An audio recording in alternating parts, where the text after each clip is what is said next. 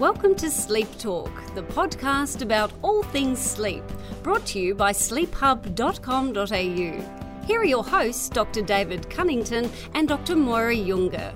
Welcome to episode five of Sleep Talk, our podcast on all things sleep. And as usual, I'm joined by my co host, Dr. Moira Junge. Hello, everyone. So, this is going to air in April 2016. And this episode, we're going to be talking about narcolepsy and some of the aspects of living with narcolepsy. In a previous podcast, episode two of this series, we talked about narcolepsy and some of the more medical aspects of its diagnosis and treatment. But in this episode, we'll be talking a little bit more about some of the psychological aspects, uh, with our guest uh, interview being with Jackie Tomlins, someone who has narcolepsy, who's very generously sharing her personal experience. So, Moira, what's been in the news about sleep over the last month or so? Um, I guess because the, probably the most topical thing is that daylight savings has just ended. Finally. Finally, and yeah, I could do, go on a rant about that. It, it goes on for six months these days. It used to be a summer thing. Yep. Now it's really from October till April.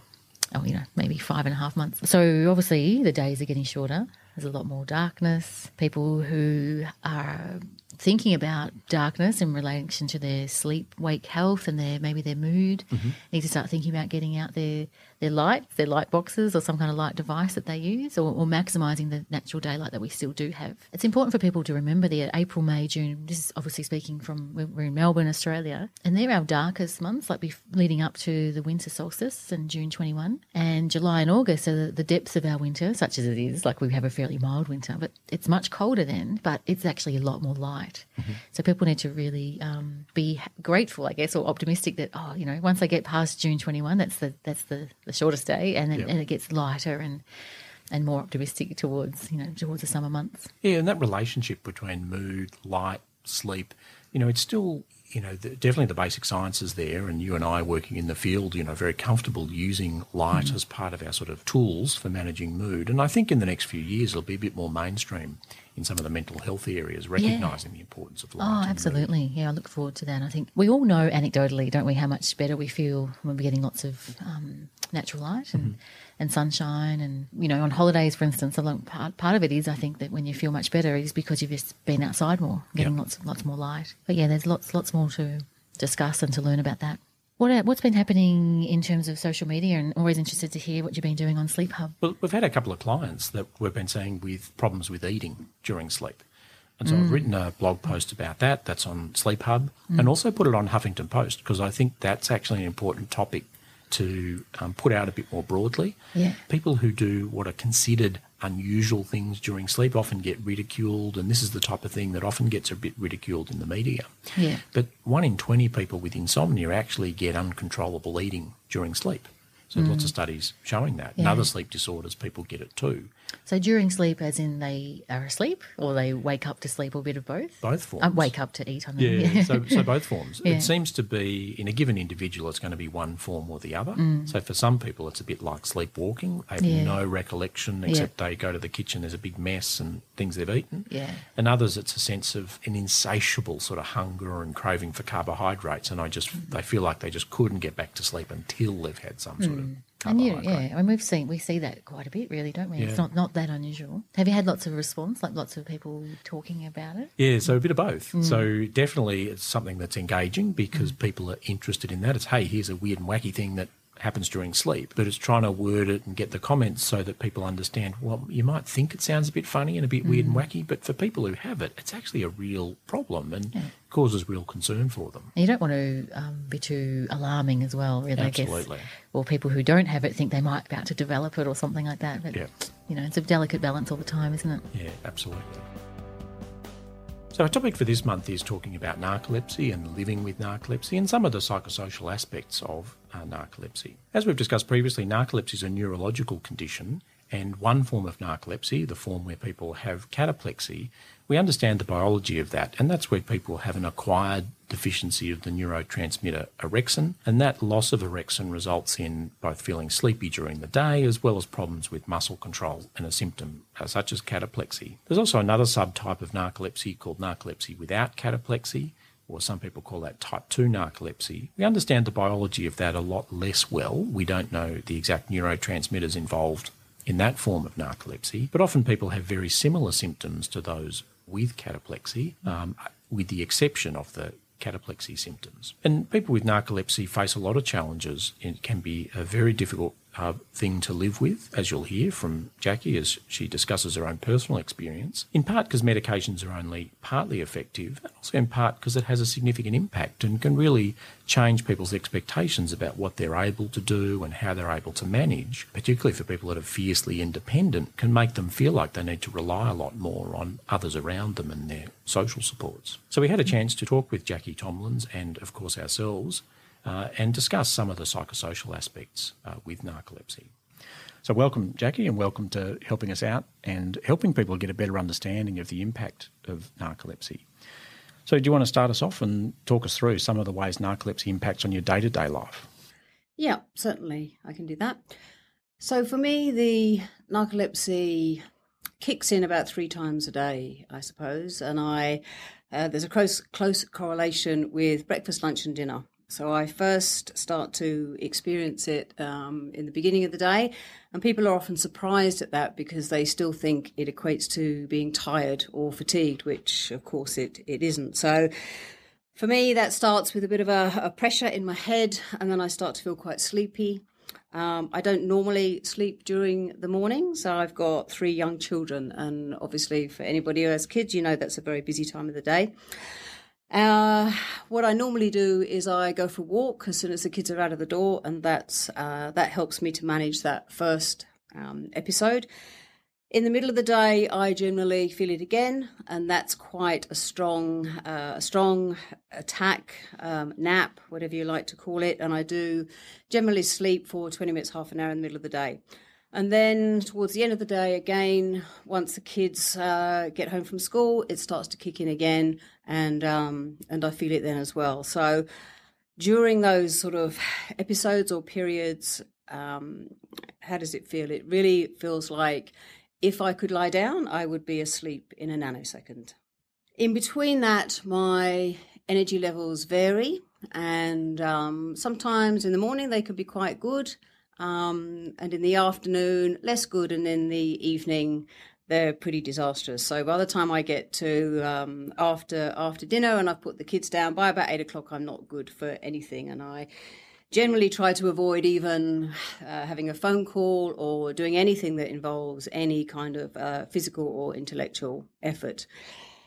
Um, Perhaps one of the closest ways that I can sort of, the best ways I can describe it for someone who doesn't have it is the feeling of jet lag. If you've just been on a, a huge trip overseas and you get home and you're trying to stay awake to adjust your sleeping and that sense that you might be sitting at your desk or, or doing your shopping and you just feel like you desperately desperately want to go to sleep but you're trying to keep awake um, and for me i get that perhaps two or three times a day and I think another comparison that some people might um, understand is that first sort of six to 12 months when you have a newborn baby and you're chronically sleep deprived and you just want to sleep all the time. And um, again, that's another way of understanding it. So I had someone ask me a question the other day, and they'd told me that their GP said they couldn't have narcolepsy because they didn't fall asleep mid conversation uncontrollably and sort of drop to the ground yeah. then and there. What does the sleepiness feel like that, or does it feel different to that? No, it it doesn't feel like that, and I think that is probably the most common misconception that people have about narcolepsy that they think you're going to fall asleep in the middle of the sentence. And I think that's from various movies, TV shows um, that have portrayed that as part of what narcolepsy is. And I think perhaps there are some people for whom that is the case, but the vast majority are not. So for me, I can roughly predict, as I've said, those three times of the day when it's going to happen, um, but not completely. And I feel like I have some notice. Um, so it might be that I kind of get a feeling and I think, okay, here I've got about 20 minutes. Um, and if I'm at home, that's great. Um, if I am somewhere else, if I'm in Melbourne, in town for the day, or I am at an event or doing anything else, then that's when it becomes quite difficult because I'm conscious of the fact that I have to be somewhere where I can sleep within the next 20 minutes, half an hour.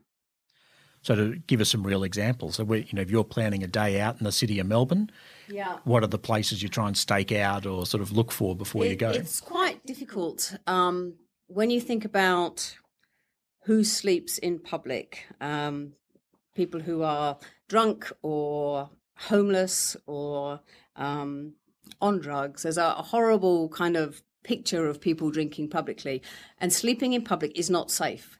So you have to kind of think about where you can sleep. And for me, I've I've experimented with a whole range of different places, and some with more and less success.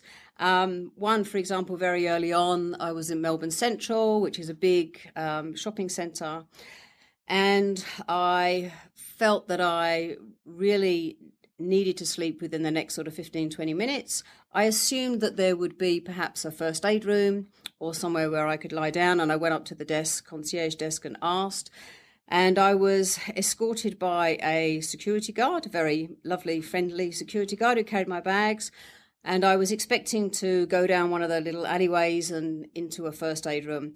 But the uh, security guard took me to a a display couch, uh, a big blue display couch right in the middle of the shopping centre. So there were hundreds of people around, and he just pointed to the dis- display couch, and I shook my head and lay down and slept because that was my only option.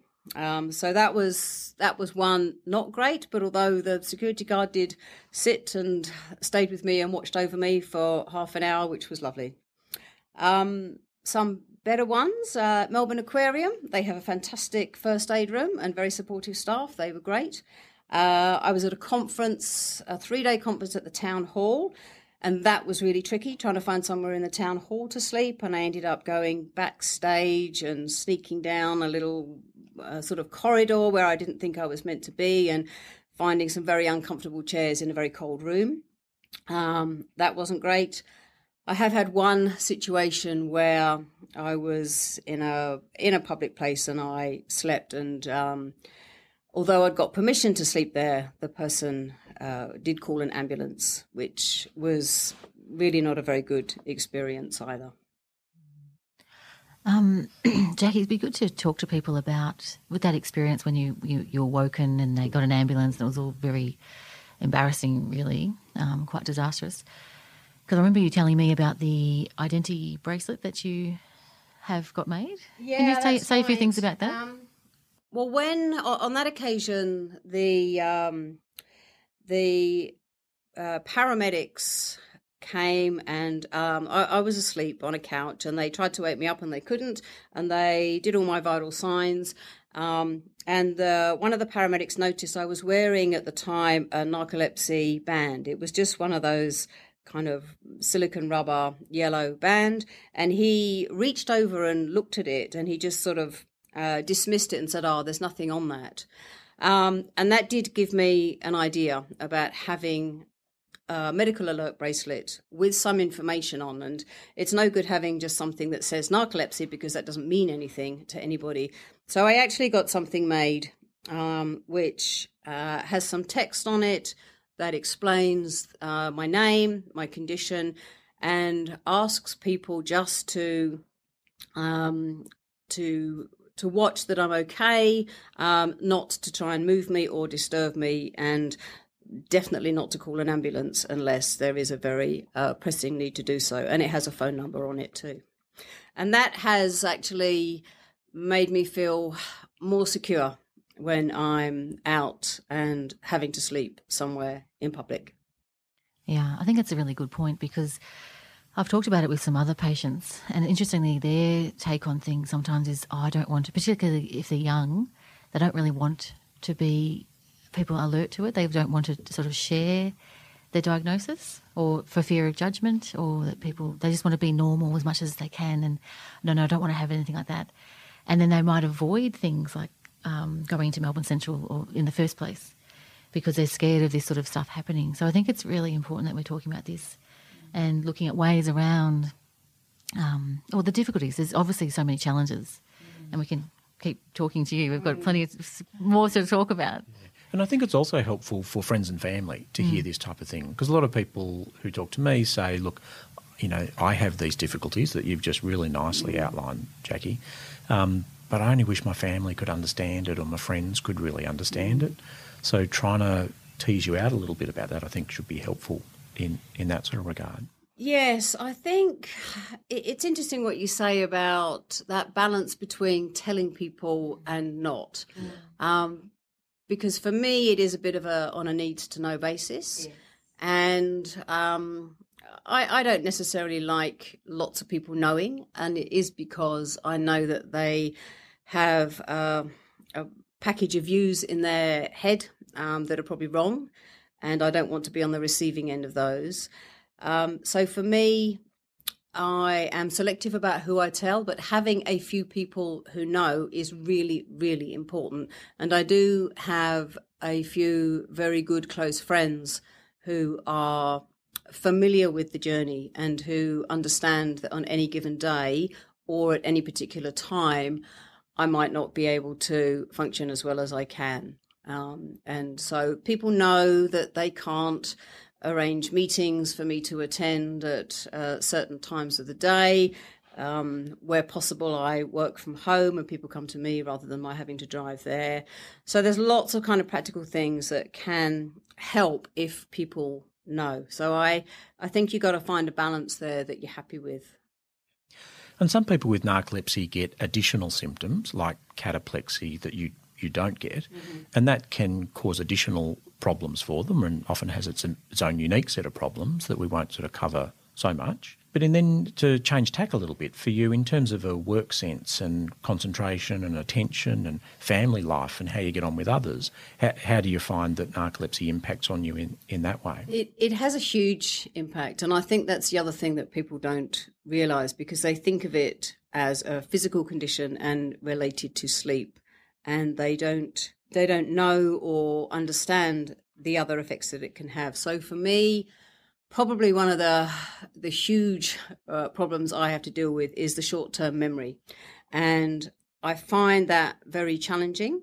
And in my house at home, I've got little whiteboards that are uh, all through the house because if if I get a phone call and I'm in one place, by the time I've walked down the other end of the house to write it, I could have forgotten it. So it's to do with developing strategies to manage those sorts of things.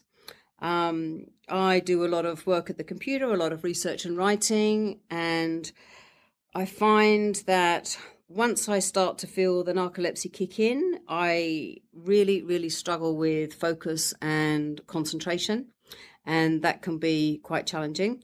The flip side of that is, though, for me, during the times when I am most awake, working at the computer or using my brain actually helps too, does keep you awake. Um, one of the things that I also struggled with is reading, and I used to read a lot. And I find that's really difficult now because I just fall asleep. If I'm sitting down to read a book, I fall asleep. So I tend not to do it. So there's definitely uh, an intellectual component to it.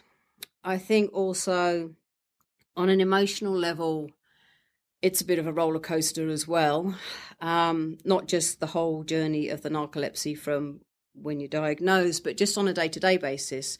Um, and again, having children, that's also that can be quite challenging because the kind of things that irritate you about the kids and when they're bickering or they're very demanding or they just get home from school um, that can be very very difficult for for me to deal with and i have found that um, just having uh, sort of a, a, much shorter fuse. I'm quite an even tempered person generally, always have been, but I find that I'm more snappy with the kids. Um, and my tolerance and patience is much less. And that's hard because nobody wants to be like that with the kids. One other factor I think that is also really important is your partner and the person with whom you're in a relationship because this does have a significant impact on them as well. And for me, in some ways, it was kind of, it was quite a relief to actually be diagnosed and to understand the impact that the illness had been having on my relationship. And it's your partner needs to be able to deal with it as well, and they need support and they need to be able to say some days, this is really crap for me too. And that's very important. Yeah, speaking of that, speaking of partners, what do you think that there is a role for family and carers um, of people with narcolepsy to be given specific support and treatment?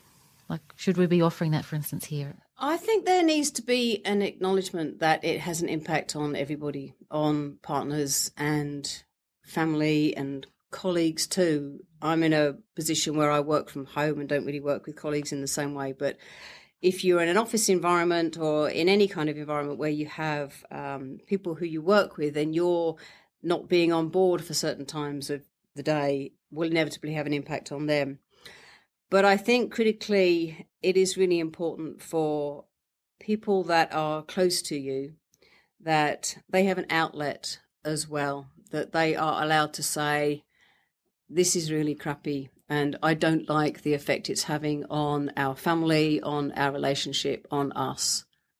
I would prefer it wasn't like this. And I know it's you who's got the illness, but it affects me too. And I think that's really important to acknowledge. And Julie Flygare, who's a narcolepsy advocate from the US, she wrote a really nice article that was very personal, actually, about um, relationships and dating with narcolepsy and how that can be difficult. You know, she's a bit younger at a different stage in life. And then another good person online that writes is uh, Claire Crisp at clairecrisp.com, and I'll put those links in the show notes. But she's the parent of a daughter with narcolepsy and really writes a lot about the impact of narcolepsy on the whole family unit and um, how that has a big, big effect. I think one of the challenges for me has been managing it with my kids, and they are 8, 10, and 13, which is actually quite good. I think it would be very, very hard if you've got infants or toddlers, much harder. So I have had to have conversations with my kids about the illness and about the impact that it has had. And I'm very conscious of the fact that I still try to shelter them from it as much as possible. So, and so during the week, they're at school when I sleep, and I am uh, try to be as wake and on board as possible when they're around. And even at weekends, when at first, when I used to disappear to sleep for half an hour, they used to get very cranky. Um, and my youngest used to come into the room wherever I was sleeping and wake me up and um, was really very unhappy with it. But over time, they have got used to it. And I, I suppose I put quite a lot of effort into trying to minimize the impact um, of my narcolepsy on them. But that can be quite challenging too. So, Moira, you know, Jackie's given us a lot of insights.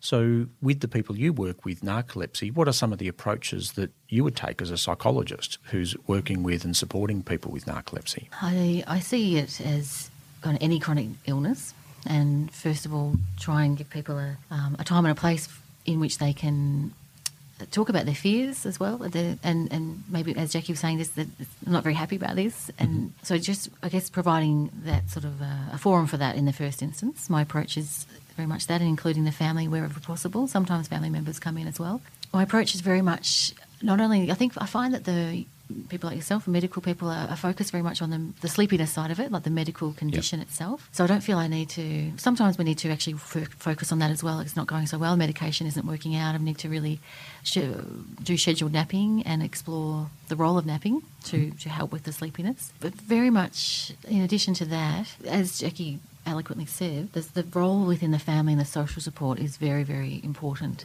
So I try to make sure a big focus is, on the, the psychosocial aspects, making sure what, what's going on at home, if, if or if they're living on their own, who's who's providing some kind of support, friendship groups, employer, etc. And there is a big variety within people who don't want to tell people their issues. Some people, yep. some employers don't know at all. Some other people say, I'd really like to actually, I want them to know so I can get some kind of flexibility and some understanding. I guess my yeah, my approach is not one size fits all. That's Absolutely. for sure. and we're talking about Jackie today, but as as we know, there's a whole range of different types of presentations within narcolepsy. There's a, a high, very high degree of mental health conditions within narcolepsy that. Uh, uh, are clearly related to the narcolepsy, often in a um, well bi- bi-directional sort of nature, really. in terms of cause and effect within the narcolepsy. So very much standard treatment for as a psychologist with anxiety and depression. Mm-hmm. Unfortunately, there is a high suicidality kind of um, themes within narcolepsy as well. And it's really important to explore and assess and treat that when when appropriate. A range of other things. Can you think of anything else that I've missed out? Yeah, so something I'm going to actually tease Jackie out uh, out about is so outside of the sort of social support of immediate family and maybe a psychologist like Moira, what about peer-to-peer support or you know talking to other people with narcolepsy or online support? You know, where do you think the role of that is? I think that's really important, and that is tricky too, because there are not many people. I don't know the numbers, but uh, you don't commonly um, meet people with narcolepsy. Even if I think if you compare it to something like cancer or somebody going through chemotherapy, um, I would know lots of people who have had that experience.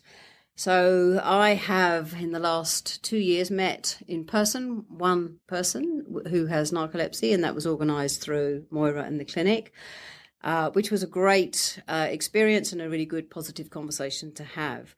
I think it is really important, and I think the online space uh, can offer uh, a huge amount in this regard. And so for me, there is a, uh, a Facebook page where there are um, a number of people who have narcolepsy and who have a whole range of different um, symptoms and experiences. But that's really useful for me, and I uh, occasionally post on there, but I often read other people's experiences. And that can be, you know, there is something about knowing that there's another person out there who is going through the same thing that is comforting and quite uh, supportive. And there's also sometimes it's also good when you think, well, actually, my situation isn't anywhere near as bad as that. And, uh, you know, I haven't lost my job or my uh, relationship hasn't broken down. And that's, you know, kind of awful, but you do sort of feel that as well. So, that online support, I think, has been uh, for me has been really important, and it, and it's because again, so little is known about the condition that um, having other people who understand it is really important.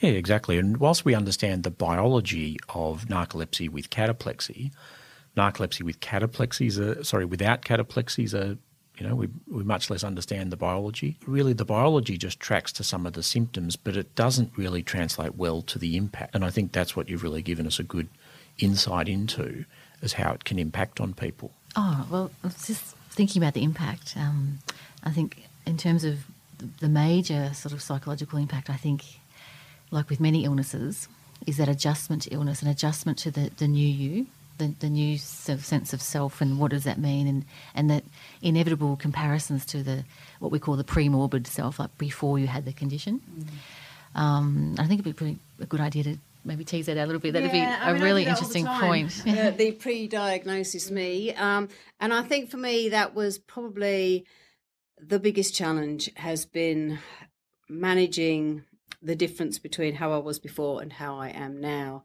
And I think I, you know, my mum has this expression about um, if you want something done, Jackie, ask a busy person.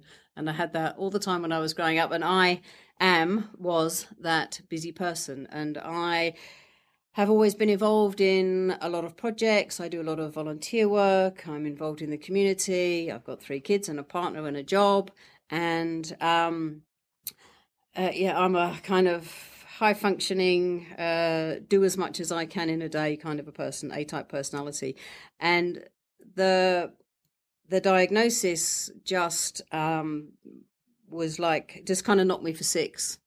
Um, and my my sense of self and my uh, my own sense of identity and of you know my purpose in life, if you like, was uh, fundamentally challenged by this condition uh, and still is. And two years into my diagnosis, that's something that I still find very, very challenging to deal with because I, I'm not willing, able, uh, keen on the idea of um, of giving that all up.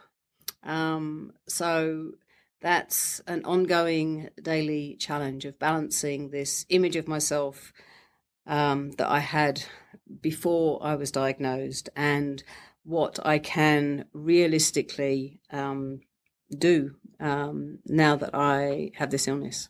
Thanks very much for your generosity in sharing those insights with us, Jackie. And I think that helps uh, people get a much clearer idea of some of the impact that narcolepsy can have.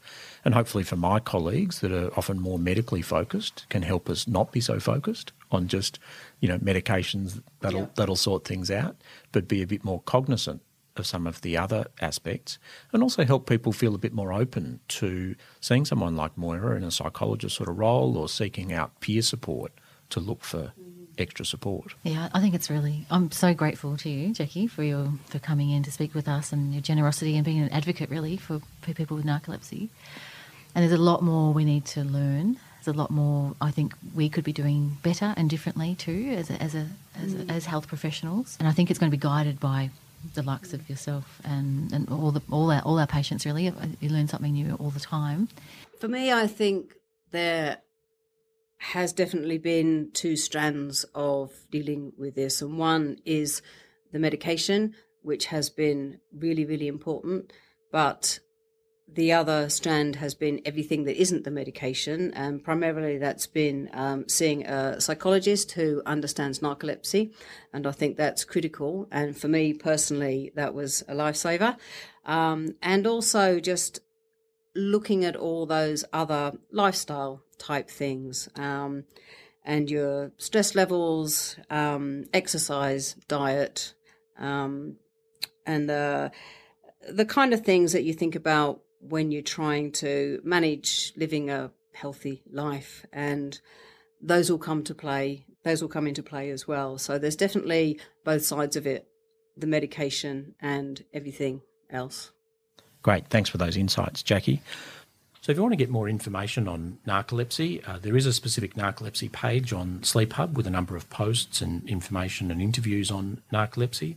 There's also a previous podcast, episode two of this series, where we talk about narcolepsy. The Stanford Centre for Narcolepsy has good information on their research around narcolepsy. And Julie Flygare is a passionate advocate of, uh, around narcolepsy and sleep. And there's good information about narcolepsy both in her blog, and I'll put the link in the show notes, and her book, which I reckon is a great read for anyone uh, who's got a diagnosis of narcolepsy or their friends and family. In terms of peer support, uh, there are Facebook groups such as Narcolepsy Support Australia's uh, Facebook group, and the Narcolepsy Network was a US based uh, peer support network and network for uh, people with narcolepsy. So now it's time for our clinical pearl or tip of the month uh, where we try and give some insights into some clinical things that may be helpful. So, Moira, what's your tip for the month? Um, I think that it links very closely with what we've just been talking about, what Jackie was talking about, what we, you know, sort of our post-injury discussions.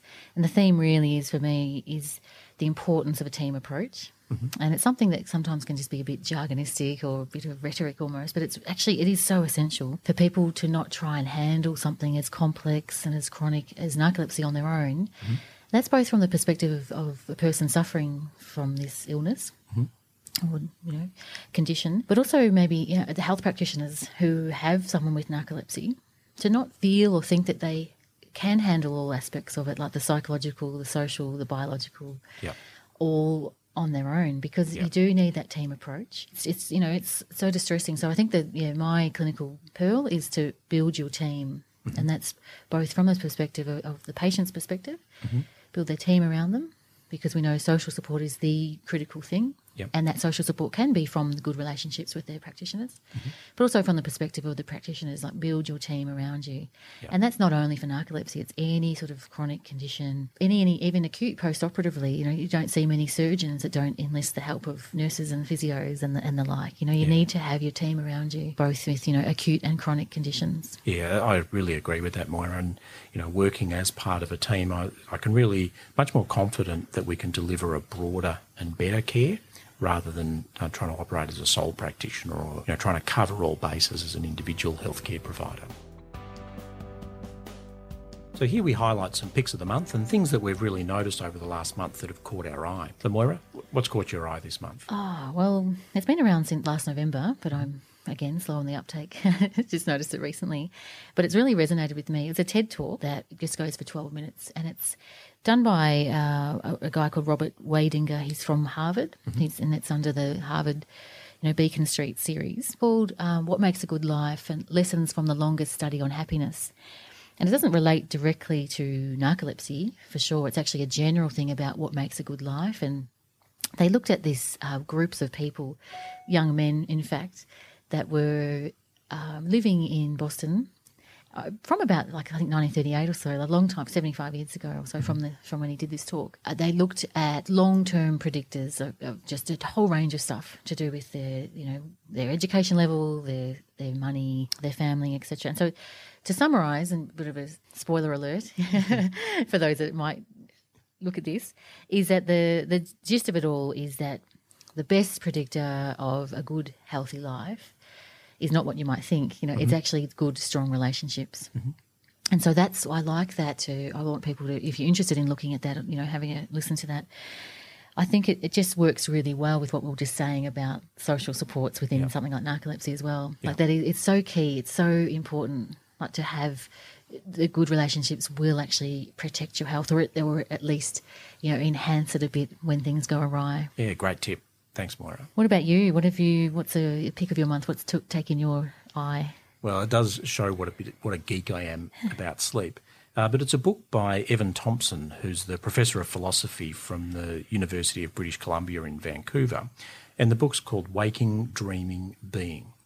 And Evan really writes about dreaming, consciousness, how that relates to a lot of Eastern philosophy, um, including Buddhism you know, my own experiences working in India and some of the um, ancient Indian traditions and um, how they relate to their descriptions of consciousness and dreaming really resonated with a lot of what Evan was writing about.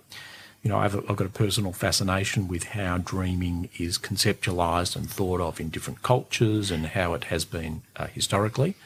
Uh, so yeah, even though this book's pretty geeky, yeah, yeah I loved it. It was yeah, fantastic. Great. So it's accessible, do you think, to the general population? Yeah, yeah absolutely. Yeah. It's not too technical. Yeah. So I've read some other dream books which are quite yeah quite yeah they technical. can be quite esoteric and technical and yeah. Fantastic. So is that recent, or just you discovered it recently? Has it just been put out in the last maybe uh, no, or six it's, months? Yeah, it's out in the last couple of years, yeah. it, but it's a recent discovery um, mm. from me, mm. and just a chance meeting with someone else who's done a lot of research in dreaming, and that was their uh, supervisor and recommended that book. Oh, fantastic! Um, and so we, will have to do an episode on dreaming. Definitely, and, uh, do, definitely do some interviews. But yeah, I really enjoyed that mm. book. And if you're interested in dreaming and consciousness and some of the cultural aspects around sort of sleep and dreaming, yeah, it's a really good read. Great. I think I might borrow your copy. so thanks for joining us for this episode of Sleep Talk. Uh, join us next month where we'll be talking about sleep in new parents and aiming to talk to people who do research in the area of um, parenting and the impacts of uh, sleep uh, in new parents, uh, and also obviously our own personal experience about uh, being parents and the troubles with sleep uh, involved in being uh, new parents. Feel free to send us your comments about the podcast at podcast at sleephub.com.au via email. And if you like the podcast, review us on iTunes because reviews get us up higher on iTunes and help more people get the message about sleep. See you next month. Thank you. See ya. This podcast is not intended as a substitute for your own independent health professional's advice, diagnosis, or treatment. Always seek the advice of your physician or other qualified health provider within your country or place of residency with any questions you may have regarding a medical condition.